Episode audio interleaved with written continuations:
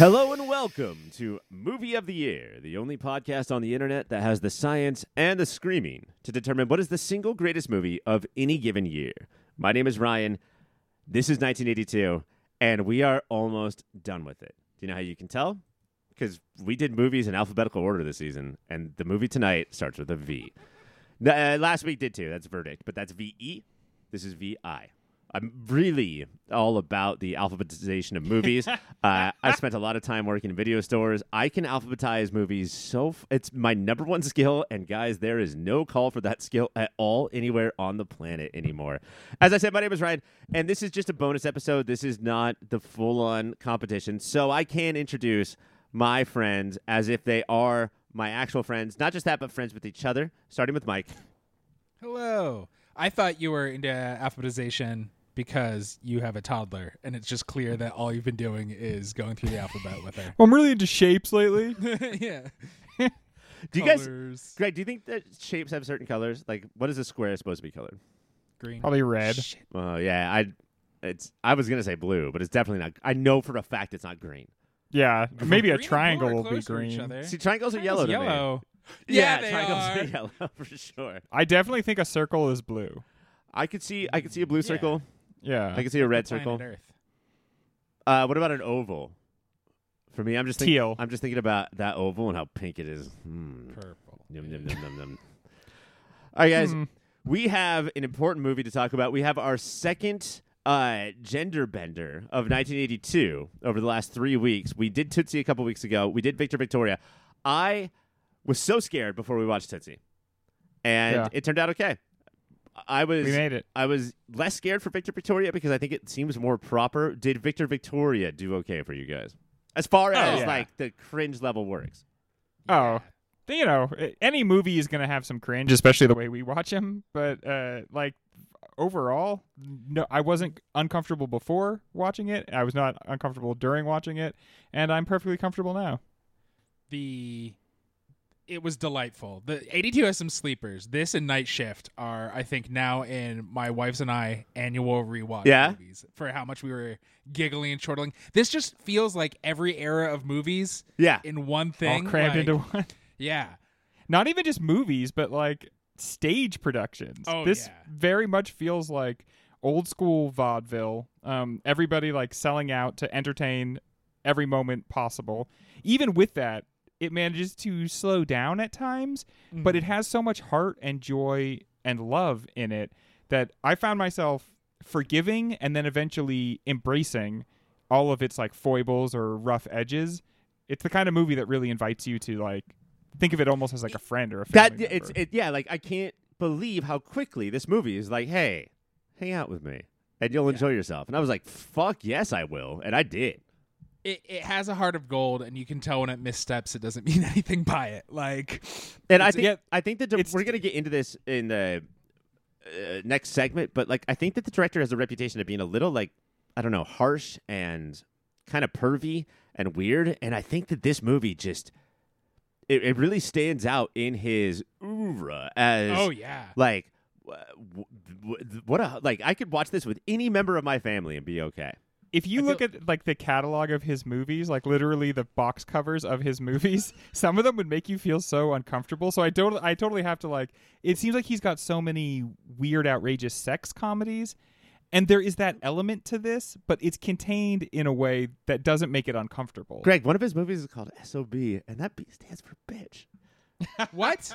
I know, and not Gross. I'm out. I'm storming I'm out out of of the podcast. about tonight. so you won't watch this movie because of the acronym title of another one of his movies. I will. I will strike this movie from the record. Forget that I watched it because the title of one of his other. God, movies. if you could take one, if you could strike one movie from anybody's record, Greg, Ooh. would it be Verdict for Mike? Because he's been saying this nonstop since then. God, Mike, you can't strike real things from real life. Greg, strike that from the record. I will, Mike. No, I never said it. luckily, luckily, like I, I'm getting to a certain age, so uh, I can like strike things from the record whether I want to or not. Yeah. Six shots of Jameson. I can strike so much from the record.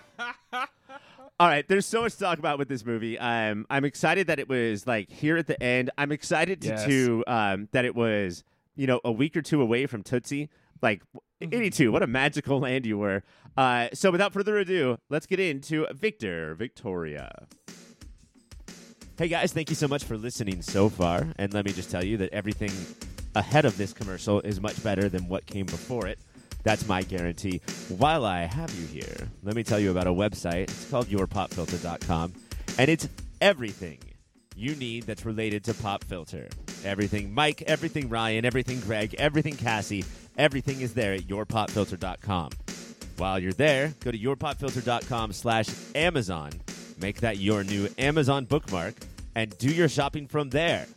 That way, we get a little piece of the action, and Amazon doesn't. Make sure you're also listening to everything that Pop Filter has to offer, which includes the Superhero Show Show, a podcast that covers every single TV show that's based on a comic book or comic book property, and Movie of the Year, where we sit down and try and figure out what is the single greatest movie of any given year. That's Superhero Show Show, that's Movie of the Year, and that's yourpopfilter.com. Rate, subscribe, review. In the mid 70s, Hollywood legend and legendary cad Blake Edwards wrote a screenplay for his wife, Julie Andrews, based on the 1930s German movie Viktor und Viktoria, and not a Broadway musical. The, the movie would tell the story of Victoria Grant, a broke singer who teams up with Toddy, a different broke singer, to create Count Victor Grzinski, the greatest drag queen performer of all time. Everything is going swimmingly, as evidenced by a montage, until men, love, the mob, blondes, and musical numbers get in the way. Taste buds, I ask you this. Between those musical numbers, the farce, the way the camera moves, and the general style and feel of Victor Victoria, is this the oldest movie we've ever watched for Movie of the Year? Keep in mind that this is 1982. We have done 1975. It, th- but this is the oldest movie, right? It yeah, it's a screwball comedy with platonic leads. That's what this movie is, and it feels so 40s, 50s in all the best ways. It feels like it comes from a time before they did as much of a, a job like stamping out homosexuality in movies. By 82, if it like the other movies we've watched, people would be like, "Gay people, huh? I've heard about them, but I wonder what they're really like." But like they're And- ghosts or, uh, Yeah. you know, like uh, like a foreign. Myths of yore. yeah, And you would think watching, you might think watching 80s movies, oh, yeah, I guess nobody ever really talked about homosexuals before now, and this is just the very beginning of that. But if you actually roll back the clock in Hollywood, like, and I know this is based on an old German movie, but old Hollywood movies were way gayer than this. And so even that feels like a throwback. but I wonder And I if. think- like if let's make a movie, let's make an old school Hollywood movie where the all the the gay stuff that is supposed to be in the background is now in the foreground because that's that's the world we live in now.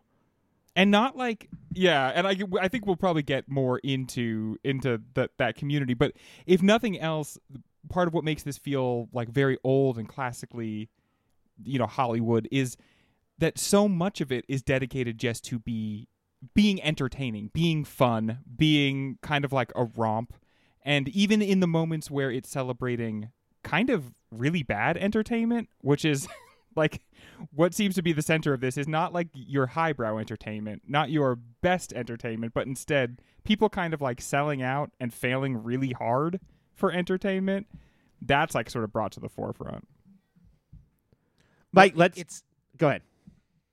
I was gonna say it's it's the part of why it feels so old and is the screwball and is the, the entertaining is at a certain point the movie stops just to watch Julie Andrews and Harold Hill from The Music Man talk. They're just riffing and now that's the show. And the whole restaurant is like, this is what we're watching from now on, is watching them make stuff up. And it's having these two leads, I think, helps it feel that old school and just sail past everything. Let's And talk. so many of their lines are actually kind of groaners, but like Yes. again, the things that about this movie that are not perfect or are not like done 100% as well as they could be are the things you end up loving. So you end up by like the third or fourth groaner, you're like, "Okay, I get it. This is pretty fun."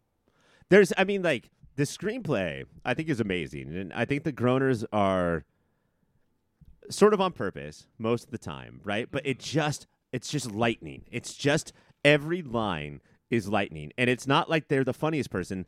There's not a ton of like laugh out loud jokes here, but you're smiling the entire time, and Charm. the yeah charm and it's what's it, uh, Joss Whedon has taken a lot of shit recently for creating the awful dialogue that we get in movies now.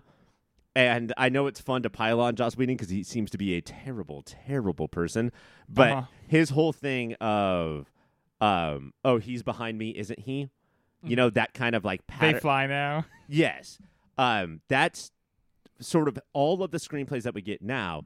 Here we get like um uh Toddy says, Well, what if I die in the middle of the night? Well, that can't happen. Why not? Because the middle of the night was two hours ago.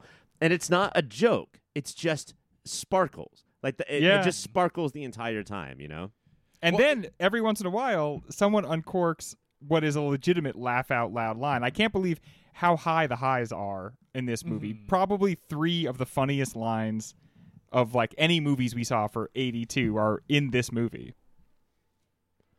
Let's, Mike. You said I, I said farcical. You said screwball. I like that word better.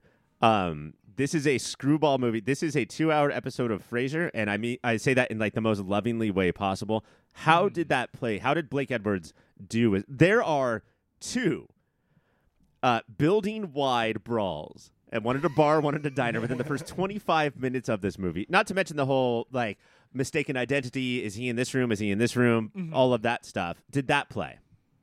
Well, I think a lot of it did. The the antics and the mistaken identities plays, and I, think I, I'll even go with the brawls. I like that stuff a lot. I you love the brawl. when it goes screwball, it's working. The farcical stuff that's like on the margins, that like his nephew had to get a job or something, so he created this private investigator character. Like it gets so odd and is like, no, you're pushing too hard into. Like it's like he didn't realize what he had been doing, and then he added this Pink Panther fucking character. I don't think the movie is always 100% respectful of our time. I think that I think that some of the and I think it's okay to to say that they're farcical because they're like of that that uh, dramatic tradition or that comedic tradition or whatever. Those a lot of those scenes where someone is like hiding and then going from place to place, that's a lot of movie. Like there's a lot of time dedicated to that. And I would agree about the uh, inspector except that is one of the funniest lines in the movie when the guy's like, "Be careful," and the inspector's like, "I'm always careful," and he's like, "No, because that chair you're sitting in is broken." And then the guy goes down so hard, and he like hits a glass like across the room on his way down. that is such a good fall. That I think did- the as other much prob- as I groaned throughout all of that character existing, that line, I that think- Yeah. moment was beautiful. The other problem too is the first 40 minutes or so. Like basically until Toddy has the idea, the premise, the reason we came to watch the movie is so magical. It's so like just watching uh Victoria and Toddy together is so great that like it just once you add plot and machinations, it all kind of goes downhill from there.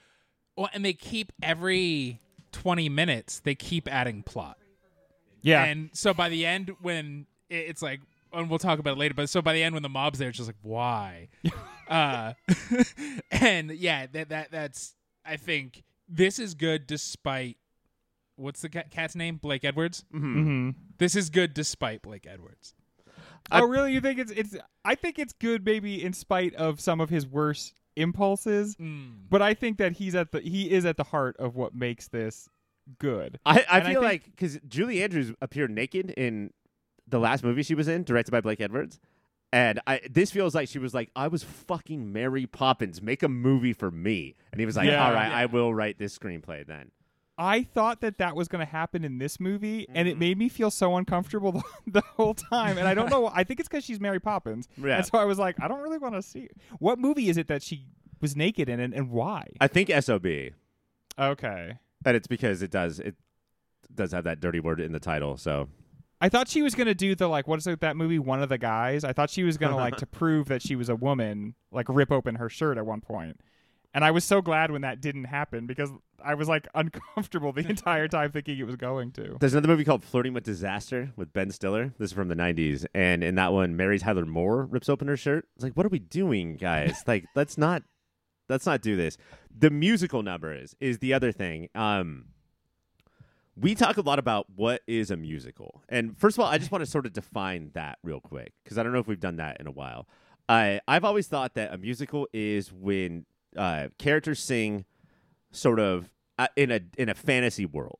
Mm-hmm. Yeah. The I feel so strongly I have to sing now. the Right. reality of the of the world they're not actually singing. So does that mean that that thing you do is that not a musical? Because that's just about a band that sings a lot of songs in the movie. Yeah. I would not count that as a musical. Okay, And so and I guess I would too, but then I have to I have to say I agree with that definition. If it's got like the people singing in the world of the movie. But I have to say I find then with this particular movie that gets unsatisfactory because this movie stops everything to have several big musical song and dance numbers. And yes, they're not actually the characters expressing themselves, really, I guess, by singing. But it feels unsatisfactory to be like, eh, it's not really a musical, though. that and But they I get- sing their songs, and I will let you two define what I'm about to say however you want. They sing their songs to completion. And that's some like in like that thing you do or where it's like all diegetic music. They don't do that. Like it's just a it's just a clip or a blip. They are putting on a show every time there's a song being sang, and we watch that entire show. the the the last part of the high of the entire movie is like a, a, a, a song and dance number. Like the movie ends on one. And it, that's the one and I guess that's the reason I think it's not a musical is we see versions of that one 3 times, I believe. and that's like Vic, Victor's big closer is this about a lady in Spain and there's the the bullfighter and they're dancing and it's very funny. Uh, and then they, they trade and that but that's why it, it feels to me this is like that thing you do where this is about performers and they just happen to also in a very like old school Hollywood where it's like here's a giant stage and dance numbers versus modern musicals where they're still just in their apartment in the streets or whatever. I think that the fact that we see entire songs, right, like start to finish, like we're an audience in the show, I think that pushes me closer to this is a musical, and this is all arbitrary. It doesn't fucking matter. But, um, But like, how weird is it? Like, okay, here, here's an example. When the when the girlfriend sings the Chicago number, Uh-huh. Miss Uh, Scarlet from Clue. yeah, Lesley Ann Warren, like that. the That Warren is- piece. There's literally there's an explanation for it. I guess she's also a performer, but the the audio, like the viewer, never knows that before she sings that. She's just suddenly singing. It's just the middle of a number all of a sudden. I, I don't know. It, it definitely feels like this movie is at least trying to maybe blur those lines a little bit. But and Blake Edwards is like come in to this theater, even though it's 1982 and it's not 1942, and you're gonna get everything. You're gonna get. You Yeah. know the comedy. You're gonna get the the the love and the drama, and you're gonna get the musical numbers. I just think that the movie stalls out because he is not, to me, equipped to direct them. And I don't think that Right. every musical number has to be shot like Busby Berkeley shot it, or even Bob Fosse shot it, right? Like it doesn't have to be uh Baz Luhrmann, like woohoo style. But he is really just like throwing up a camera and waiting until he can tell dirty jokes again. He is Kevin Smithing the musical. He is number. Kevin Smith, the which musical. is That's part of why I it. thought this must have been a stage production before it was actually a movie because of the very two-dimensional way in which he frames and like executes his dance numbers. But man, y it's not on stage anymore. If it was on stage first, it's no longer. Make a movie Yeah. out of these parts. Like, okay, what's the deal? I, I assume this is just a joke or something, but there's like several tap dancing numbers where they just don't show the the character's feet, and it's clear they're not dancing. Why put that in there? Like, what- Budget. Get get rid of that. You didn't sell like you don't have tap dancing in your movie. It's so awkward to watch somebody pretend to tap dance. In 1982, Greg, I'm not going to a movie that doesn't have tap dancing. That's insane. okay, that's true. Yeah. 82 loved tap dancing. That's what they say. What did you guys think about the, focusing on the musical numbers now? The the Miss Scarlet piece uh, at- when she Ace Ventura her butt and made her butt sing. Man, she really got she grabbed class that act. thing, dude. She's nominated for uh, best supporting actress, by the way. Well, she should be. Yeah. she, she Yeah. was amazing in this. The depth of her performance was at first you're like, oh, she's a floozy, but man, she goes all over the place in this performance. It's really interesting. And I think gets it more than Yes.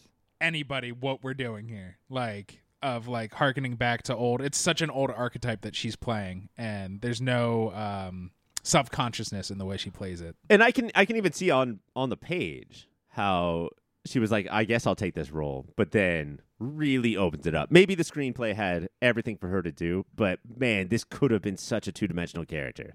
Oh yeah, I, I think she adds a lot to it for sure. All right, we're going to take a break, but when we come back, we're going to talk about the gayness of this movie.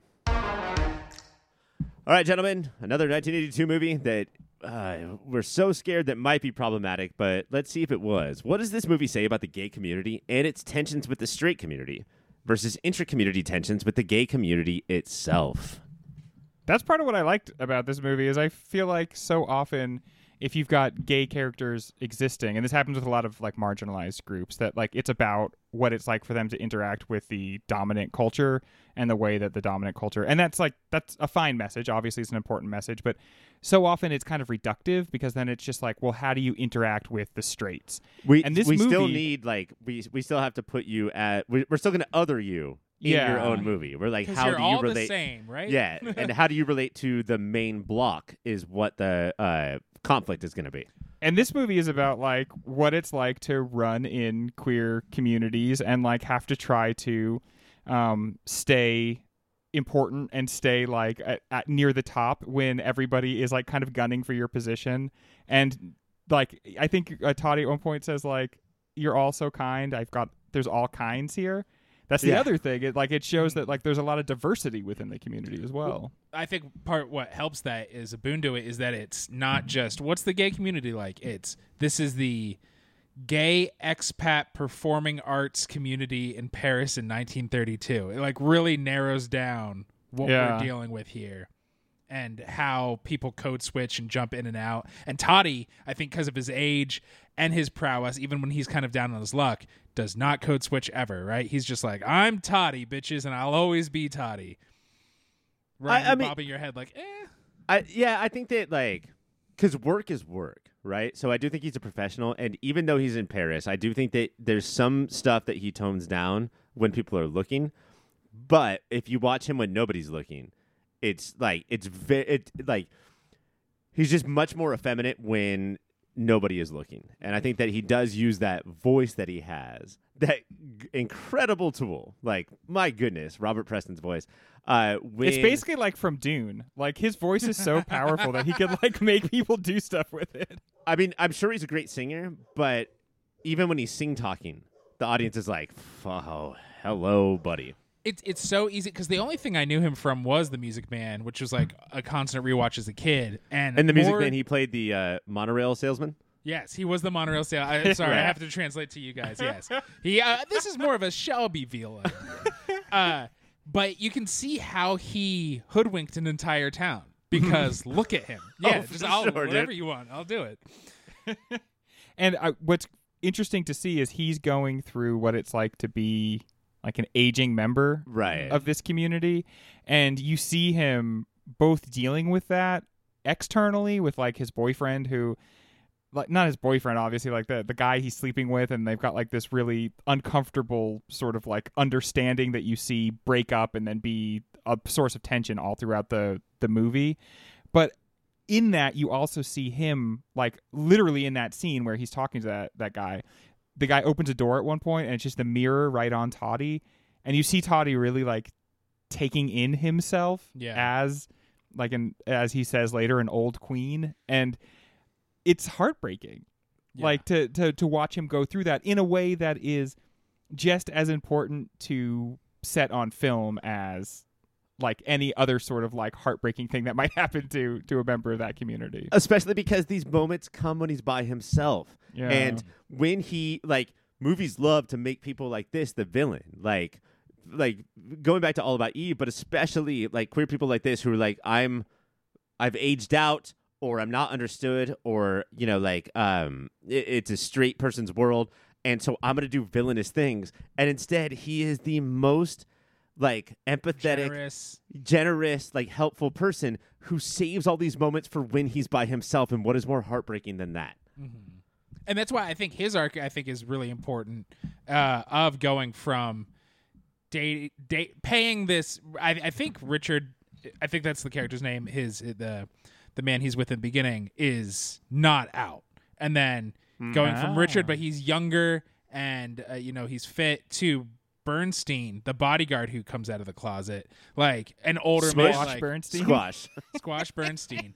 uh like I think that that is very important because it's like the trappings of who who am I trying to surround myself with? Is it like this young ingenue or is it no, I, I want a somebody I can kind of share a life with, and that's what that feels like. And that also guy was a football player in real life, Alex Karras, right? and also raised Webster. And he raised Webster. Yeah, like that guy was a football. What an interesting choice for that character because he is so tough.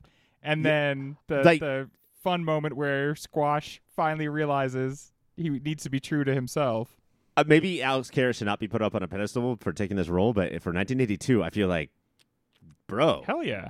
nice job. Like that's awesome. Um, so we have um the older guy with Toddy. Let's get into squash. Did that feel out of nowhere? Did that feel like oh we just have to add to the screwball? The one moment, and, and Squash was pretty screwbally before he came out of the closet. Uh, the but the one moment that I was like, is this movie being like haha gay? The only time it thought that is when Squash thinks his boss is gay. He says, uh, if a guy like you can admit admit it, so can I. Uh, and I didn't know if it was being played for laughs or mocking Squash, but the way the rest of the film handled it, I was like, maybe not. I got those same vibes though, Mike, and I think that's just because our antenna is always up for Yeah. stuff like that. And because Especially the a 1982 was movie. a Yeah. joke. It was getting trapped in closets and hiding on snowy balconies. Like he was only like, ha ha, look at the big guy. Before Plus- that, Alex Karras punched a horse in Blazing Saddles and uh, was in Webster, the funniest show of all time. So we're expecting haha. Like he's one of our great comedians. but then by the end, I think he's a very emotional character. Like when he's happy and Yeah. out, uh, and Toddy throws him a rose, it's like a, almost dusty. Almost dusty, especially because um, what's Garner's name? Toddy, no, James which Garner? one's Garner? King Marshall. King Marchand. King. How did I forget the Yeah, name King? Uh, when King says, "What are you talking about?" I'm like, "Yeah." Um, Mm. That doesn't break uh, Squash's spirit. That doesn't break his character. He's like, "Oh, I thought you were." Anyway, I like how I'm out now, and like Yeah. that's the rest of the movie. I think that's a crazy. And you move. see him flower and that is Yeah. that that's like such a true thing like when people admit who they are in my experience you always see that person flower Yes. like That- and, and really become a, a- the best version of themselves and that move this movie really like shows that with Well, squash what I like is so as a film, it doesn't flatten out queerness like we've talked about, and the straight folks go back and forth and deal with it in nuanced ways. They're not Yeah. either I'm just an ally or uh, I'm going to be a villain no matter what. King Marchand's relationship with queerness is very nuanced for 1982 and has numerous steps. There's not one moment where he's like, and now I'm fine. There's a moment where he's Yeah. like, oh, I'm okay with people thinking I'm gay.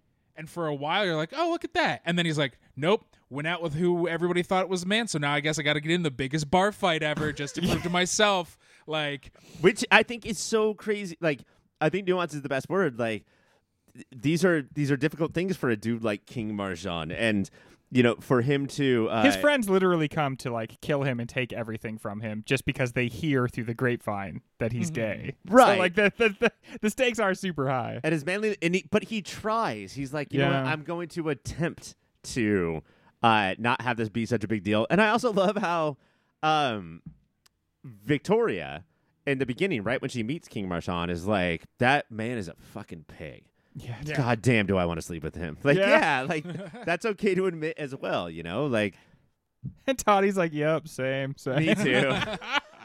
well, that's the, there's a a moment that I think is very important but between Victoria and King. Uh, when the, we're on the bed, it's it's calm, it's uh, mature, it's honest, and he's trying to get her to be like, "Well, we're in love," and this feels so 1940s movies, right? Like, well, we slept with each other once, so we're going to get married. What's our Right. life look like now? And I totally buy in, totally fine. But he's like, well, I mean, you're you're a woman pretend to be a man to pre- pretend to be a woman. She's like, yes, that's the plot of the movie we're in. and Did you guys? she- did you guys feel like there's a lot of lines written for the trailer in this Yes, movie? Like, there's a lot sure. of. Sorry, Mike. So keep going. you didn't have to have a voiceover person being like, Victoria was down on her luck. That's one of the ways in which it's really broad. It's like, uh, there's like little recaps halfway through. It's like I, some of you may not have been paying attention. Here's what's going on. Uh, but her response of like says the businessman who's pretending he's a gangster, pretending Yeah. he's a businessman, and so My movie, wife would snap so hard if she heard that. so the movie is saying like we all have these little roles we play and lie to each other each other and society like and so we're all the same so just because it has to do with where genitals go fucking chill out And I don't think the movie's like, let's end all the lies. Right? No, it's, It's, not like everybody. It's just like let's can we let's be a little bit less judgmental about the lies. Yeah, and let's not like have to confront everybody's lies. Like if the lies that people tell themselves to get themselves through the day, you don't have to disabuse people of those lies, but let's not use the lies against each other. Well, you said you didn't eat French fries, but you here the receipt says you did, so you're no worse than a murderer. well, I things did like that. also murder the fast food worker. I see a lot of that in the in the girlfriend Norma too. That that she's obviously the character herself is obviously spending so much of the time jumping between different characters that she thinks she has to play in that world. Like when she Uh-huh. wants to tell on King Marchand, she like does the dance number and then goes over to his rival and obviously makes it clear that she has something she needs to tell him. And then as soon as he's like, "Okay, what is it?" She like snaps into a completely different persona and is like, "Okay, I've got I've got the inside information on King Marchand." Well, it's she that that moment because it's not his rival. That is like his best friend and Yeah, his was buddy. business partner until they found out he's queer. Like, She's so good. I'm so glad that we have another reference besides Clue for this actress because she's Yes. amazing in this movie. And that that that, that moment of realization that it's Miss Scarlet's like, oh yeah, why? is it Because it's it's like not Susan Sarandon. That's who is this? right? No, that. But like, I do think that you're right. Like, there was like a, a market reclamation of Susan Sarandon had to get famous, therefore Yeah. Lesley Ann Warren did not. Also, you never see anyone use a halberd as a weapon anymore, and she really, she's really comfortable with that thing. Is that a like a slingshot? It's like an axie uh, It's like a- spear. It's like that spear that she used to spear the door when she was attacking them. Classic Lesley Ann Warren. Let's take a break, and when we come back, let's talk about the mob. Hola, Filterinos. I just wanted to interrupt real briefly and say thank you for listening. Thank you for your support. If you want to support us a little more directly, you can go to patreon.com slash yourpopfilter. There, depending on what tier you pick, $1 a month, $5 a month. If you're crazy, anything more than $5 a month, don't do that. You can get extra content. There's extra shows, extra series, uh, behind the scenes stuff. Uh, you could pay for Ryan to draw you a picture. Uh, I can write you a poem. You can get the shirts off our very own backs. All of that and so much more over at patreon.com slash your pop filter. While you're on the internet, you should check out Shady Monk. He does all the tunes you've been listening to. He's on Bandcamp, he's on Spotify, uh, SoundCloud, wherever kids get their music these days that I'm too old to know. Shady Monk lives there. Uh, you can probably follow him on Twitter and Instagram as well. That's Shady Monk. Wherever you get music, check him out. This is an oddly structured movie. Let's be honest. It feels old school, but it feels like we don't have to hit the plot points of other 1982 blockbusters. The addition of the mob plot feels a little bit late. Did it need the extra oomph in the back third, or did it distract from the point of the movie? it it bummed me out. like it's straight up like I was fine with a lot of the screwball and farce and who was what, but like I'm fine been- with this farce, but that's it. uh, I thoroughly enjoyed it. This is my shit. Uh, I I won't be so neutral to say I'm fine with it. but, but the, by the time the mob is getting in the way, like I loved the final number, and it just felt like the mob shit. We could have had more cool emotional character moments on our way to that final number instead of what we got, which feels like even like Three Men and a Little Baby, a little baby, uh, Three men and a little baby. has mob stuff, right? Like there- there's something about the '80s. That's where true. they- yeah, They, really it do feel like they need to mobify everything. the mob was so busy in the 80s, fucking up with everybody's premises. Um, I wonder if also it's it's like a way in which they could work in I don't know, kind of Nazism, I guess, because you know the the original movie is set in 1934 Berlin, and like that's around the time where I think things are about to start taking a pretty dark turn in Berlin. For things to get all the way over to Paris, I think takes a little bit longer, but all over Europe there is a rise of fascism at this mm-hmm. time, and so I wondered if it was a way to sort of make an analog for that, you mm-hmm. know, to sort of bring that in without bringing it in necessarily.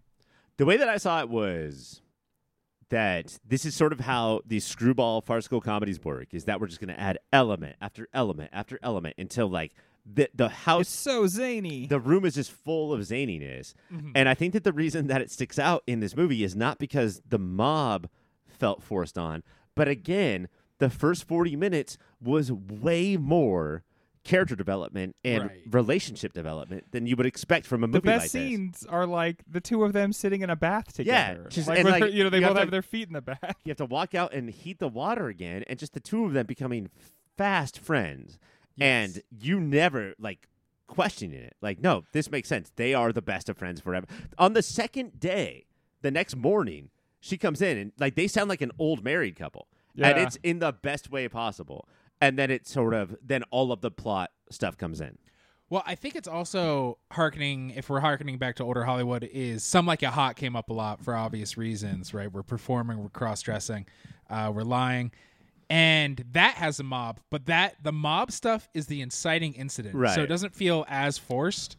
Uh, where this is halfway through, they're like, "We forgot the mob scene. Crap, let's put it in." they've like epi- they've mentioned that he's part of the mob several times, but it's so Hmm. weird. Every time they mention it, it feels like, wait, this guy's a mobster. And then when it comes up, even though they've talked about it, it still feels awkward. it always did feel like he was wanted people to think he was, so he had more power and influence in Paris, but wasn't actually. And so by the time it, we're like, wait, it was real. It, it felt like there was a missing component. And like what we're doing is we're turning the heat on King, turning the heat Uh-huh. up on King. We're like, now your people are here. Where that's not really what we bought in for. Like we want the heat turned up on Victoria and Toddy, right? Like that's why we bought into this movie originally. And now King has become not necessarily the main character as far as arcing goes, but the main character as far as these plot Plot. changes go. And that that does sort of like jar you. And out of our big five, let's say the five main characters, he is the least interesting. Yeah, I did want to talk he's interesting early on. He's interesting early on, but it, it I, I feel like we lose that as time Well, goes on. I sort of thought I, I was wondering if this was a commentary on like the Clark Gables of the screwball comedies of like you guys know we were all looking at the bad guy and the girl, the Claudette Mhm. Colbert. Like they were the the you Clark Gables of these screwball comedies, or even Cary Grant. Like nobody cared about you. You know, I thought that like that's sort of how I felt about King. they're like a cipher, right? They're kind of just like they're like a place that the audience projects Plus- themselves into. their their masculinity means that they don't actually get to make decisions. They're the most boring characters because their decisions are all based on what does masculinity tell me what to do. And although King is more interesting than those guys back in the day because Yeah. this is a more forward facing movie, uh, it's still like, well, I have to do this because this is my job and I'm a man and here's my penis. And if so, if the mob didn't show up, King getting addicted to bar fights because the public thinks he like that would be. So is that your much more favorite ZZ interesting. Top song? Yes. It was just addicted to bar fights. Yeah, Addicted that- to that's bar what they're fights. all about. But some people say La Grange, but no, come on. What if he got Uh, addicted to bar fights, but then that kind of wasn't enough, and so he started hanging out with this guy who like taught Oh. him how to make bombs and stuff. but then it turns out that's just like a part of his own personality. Buildings go boom. Did we just write a movie? we did. I think we did. Also, in 20 years, we just started a fascistic terrorist group accidentally because of that. Whoopsies. you all missed the point. What I was saying doesn't matter. No, Mike, I want to go back to it. It's just that me and Greg had three important things to say while you were talking. All right Well, in a the, row. The, the interesting stuff about King very much, he's like, I know you're not a man, and Victoria's Victor goes, why? He's like, because I'm attracted to you. She's like, hmm, like that is fucking fascinating. Him saying stuff, if you were a man, I'd knock your block off, and like the going back and forth, and him having to wrestle with his masculinity is interesting, and the mob stuff just gets in the way of him dealing with that. Like it feels like for a while when they're finally the, the montage of them that they're learning they're not compatible. She likes the Yeah. opera. He likes boxing. Okay. They're not Before into you it. start rapping with a cartoon cat mic, I need you to calm down. but instead of dealing with that and being like, "Hey, there there's interesting sexual issues going on here and we don't really like each other. We're not into the same stuff. Let's move on." The mob comes in, so they're like, "We'll be together forever." I think that King is such a nuanced character, but I hate how his dick dar is so good. Where he's like, "Oh, that's not a man." Like he mm. just knows so surely. Thinking back to uh, Some Like It Hot there's there's a, a moment where it feels like they're really harkening back to it that does not fly because the i don't care if you're a man they kiss. She says i'm not a man. He goes i still don't care. But he at this point he's been a peeping tom and watched her bathe. So it wasn't like a big revelation and him being like love rules everything around me. But that is a choice. He he does actively make the choice to appear to be dating a man. Yeah, and we That, see, I we think, see like- like, a lot of pillow talk of him Yeah. arcing.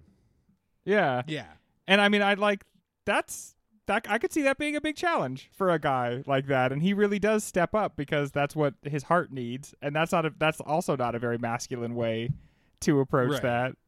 Not a But the squash level challenge, but a challenge. the moment that he he twists is uh, when he gets his ass beat by a gay guy at the boxing ring, and he's like, "Okay, I, I could be seen a gay." I guy." guess they can't know do anything. they can do anything. All right, we're gonna take a break, and when we come back, this movie won one Academy Award, but tonight it's gonna win three Moody's. Before we give Victor Victoria its much deserved awards, let's get to some recommendations. And I gotta say, guys, um, I was sort of recommended out all of the stuff I wanted to recommend for this movie. I have done this season. Mhm. Uh, the Birdcage and music and lyrics, but this was a rough one for me. Greg, what'd you get? I was gonna go with the birdcage. Oh shit! Sorry. Should we start over? no, okay. Um, and what I like, the reason I thought of the the birdcage with this is just the way in which that is about how the gay community has to interact with the straight community, but also it has just a lot more of like the intra gay community stuff, and that really just does make so much more of a three dimensional space, and I feel like it opens up for a lot more entertainment and then the heart aspect of it where you really feel like you're seeing loving and caring three-dimensional people and that's just so nice rather than the two-dimensional stereotypes You know what? I think this is a lot of the pressure that the movie Boys has on it. Is that what it's called? The new Billy Eichner movie, the rom com. Oh yeah. oh bros Bros, Bros. Thank you. Um, where so many gay movies are made with straight audiences in mind. And I think that he has a lot of that pressure, or the film does, of like, are you going to explore that intra gay community stuff, or are you going to be like, here's a gay guy, now let me break it down? Like almost like a dear white people for gay people, you know? And Yeah. I, I like, I hope that it's just gay as fuck and we have to catch up, you know? agreed Mike, what do you got? Uh, like you, a, a lot throughout this season. I've I've talked about Some Like It Hot. Also, redid it tonight, or the Music Man. But uh, I'm actually going to recommend something that you uh, thought I was going to recommend during Tootsie. Uh, it's Hedwig and the Angry Inch. Uh, if we're talking about performances and and gender fluidity and and queerness and those communities, check it out. It's awesome. the film? The f- uh, yeah, I I mean, if you can go see the stage show, it's amazing and a, a completely different beast in the film. But that's probably harder to get to than the movie. Does it blow the movie away though? Yeah, Yeah. I It's so I hard- man, when you're the sitting movie and I loved the show. live I know. Like look at those people performing for me. Like that's that's they're so hard to beat. and singing at the same time and I, I I know there's no cuts. Um, I am going to go with a movie I think Mike has recommended before, but it's because of the disgusting place that he is born. But I'm going to go with the Philadelphia story because I think that this is a perfect example of a lot of what the movie was trying to do that like really inspired Blake Edwards in mm-hmm. a lot of the ways that he shot and wrote the movie. Of I need the dialogue to be fast, but I need the situ. I think that a lot of our issues with the farcical screwball additions are solved by the Philadelphia story. You know, like how we keep adding element after element after element. Also, th- it's made me want to go back and watch it to see the scenes between Cary Grant and Jimmy Stewart. Maybe there was a little bit of a love triangle going on. You know? some vibing going on Yeah. there Vibes. All right, Greg, cringiest. Well, first of all, talk to me like we we talked in the intro about the cringiness of this movie. How was there a lot of haha gay moments? I felt like no. Mike and I talked about that one moment where um, Squash comes out, and there's like a second there where you feel uncertain. But I thought overall one of all, one of the least cringy movies we've seen. I don't know if it's the least cringy, but one of the least cringy. what would there i- if you had to pick one moment? Okay, I didn't love the like hotel manager who like she kind of said I'll have sex with you for a meatball, which the movie never makes it clear how much she really meant that. Sometimes it's a joke, sometimes it's not. I have noticed in 82 there was a lot more like soft consent or like these like, you know, like hesitantly given consent at one point and then like obviously revoked or something. The hotel manager like is like basically like, "Okay, she said a second ago." Like, Mhm. the, and so it's just like I, I literally did cringe because I was like, ah, that's very uncomfortable. And it just then the way the rest the movie plays it from there like forward, it's this weird message of that like of mur- really murky consent and and there being like a, a blurred line there that I wasn't totally comfortable with.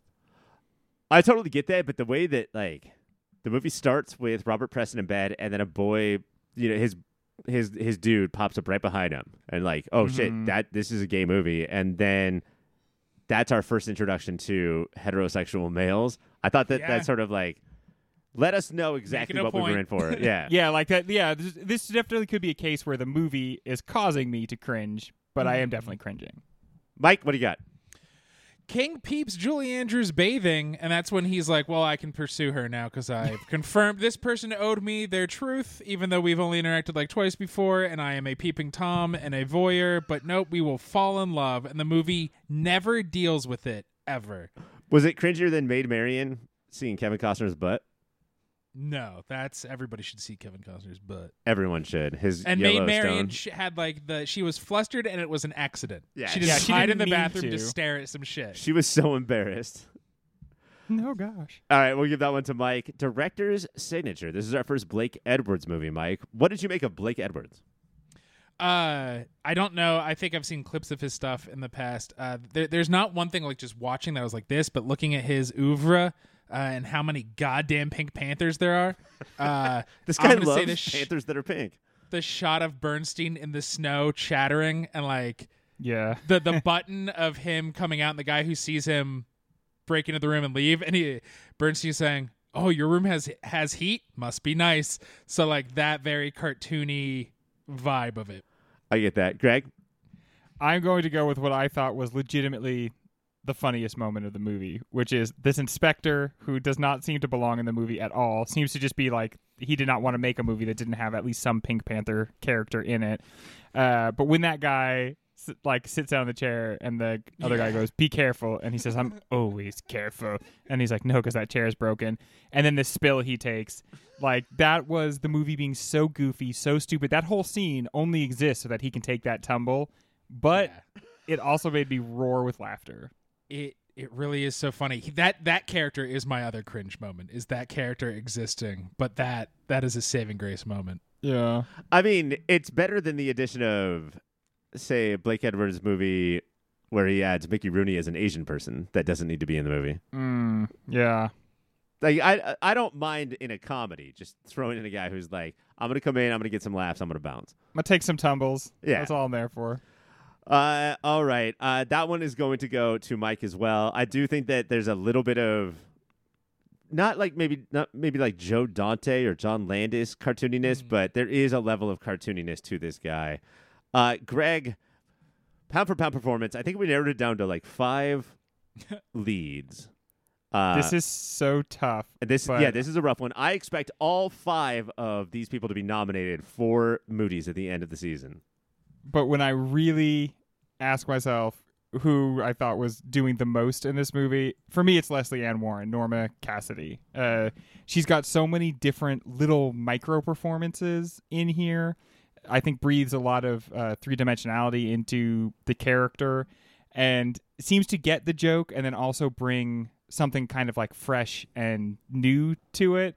And uh, yeah, I'm going Norma Cassidy, or rather, I guess it's Lesley Ann Warren. her conversation with Toddy about wait, no, you can't be gay because you're handsome. 1st of all, Mhm. and second of all, I I could change you back to straight. Like That was so big in the 80s and 90s. I don't know if that will ever like if that will persevere as an, as something that was like a plot point in the 80s and 90s, but the whole like if a girl thinks you're gay, she'll want to turn you straight. yeah, but uh, the, Ladies and gentlemen, if you did not watch stuff in this time, let us just tell you that was persistent in like every single I think it's comedy how of the Jason 80s Lee and got his career in the '90s. Every role he said that to somebody.